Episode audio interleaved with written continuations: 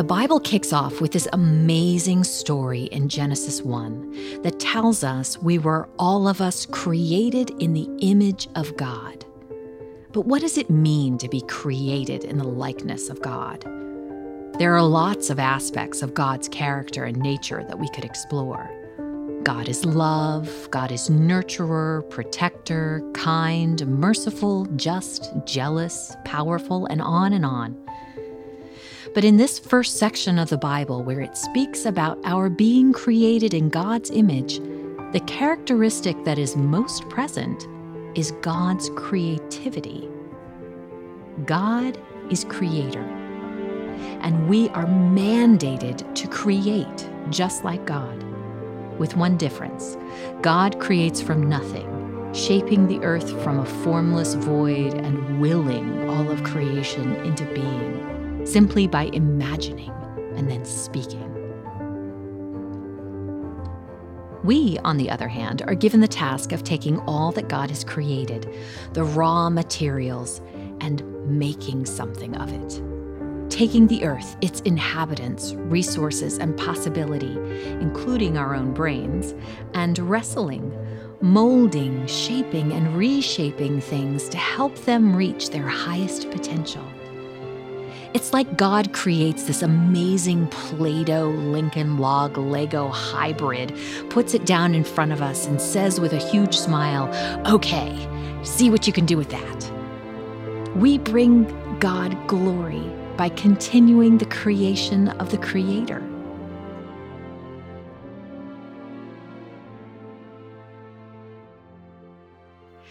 There's a book by Nancy Pearcey called Total Truth and in it she describes Genesis 1 26 to 31.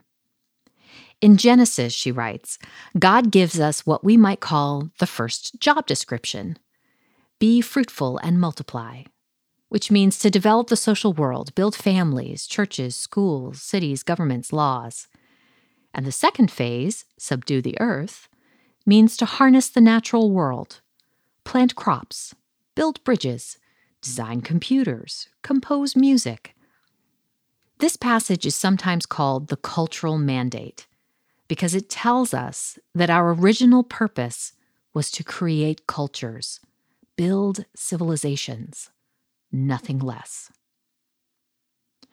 We are to exercise our minds and bodies in service to God by subduing, observing, touching, molding the stuff of creation, we are to form a culture, not simply to allow it to happen to us. Think of the care God took in creating the world, the creative intricacy, the detail in naming. Then we were tasked to carry on that work.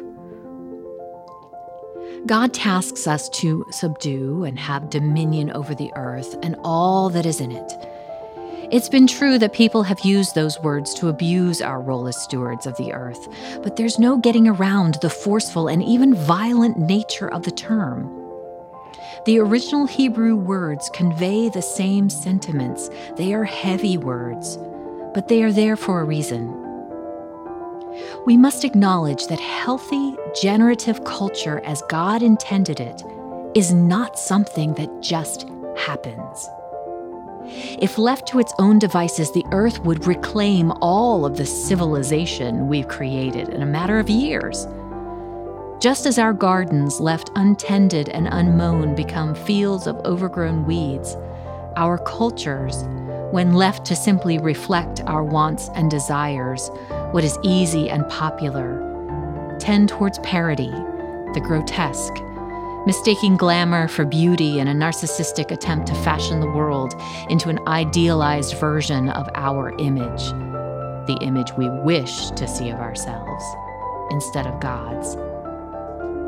So we are indeed tasked to wrestle and struggle with and tend and cultivate our culture just as we do our built environments.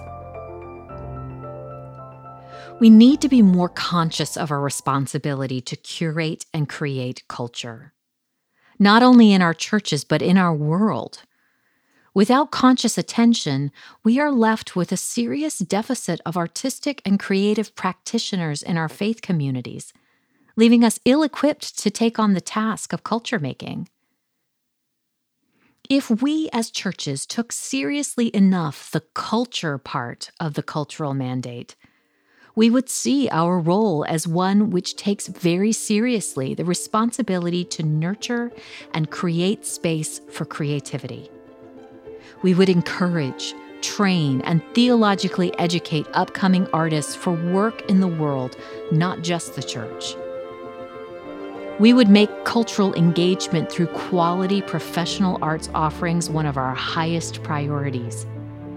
We would stand as an alternative to commodity based consumer culture by supporting arts and culture contribution as our gift to society, as a way to proclaim God's kingdom on earth. And we would make engaging creative acts essential to worship and discipleship training. Cultural and artistic engagement is not just about creating outlets for artistic people, though it is part of the mandate to provide them opportunities as skilled workers. It's not just about providing safe alternatives for our children to watch and to listen to, and it's not just about the things we enjoy in our spare time. It's about setting the tone of the world in which we live. It's about utilizing what Deborah Haynes calls the real power of art the power to name, to criticize, to heal, and ultimately to change consciousness. It's about learning to critique intelligently and with grace what is wrong with the present. It's about imagining and expressing multiple possibilities for the future. It's about helping others open their eyes to see God at work in the world, even where nothing spiritual was intended. It's about finding useful systems for ethical navigation by embracing principles of improvisation, rehearsal, and play. It's about vibrant faith leading to immediate and real experiences of God that spill out into action it's about finding ways to remain faithful in a changing world by engaging our imagination, creativity, and artistry to renew, to make truths of the Bible and the rituals of our faith honest in our current context, not simply an imitation of what has gone before. It's the difference between mimicking old forms and passing on meaning. It's about creating the culture of God's kingdom in this world today, as much as it is up to us.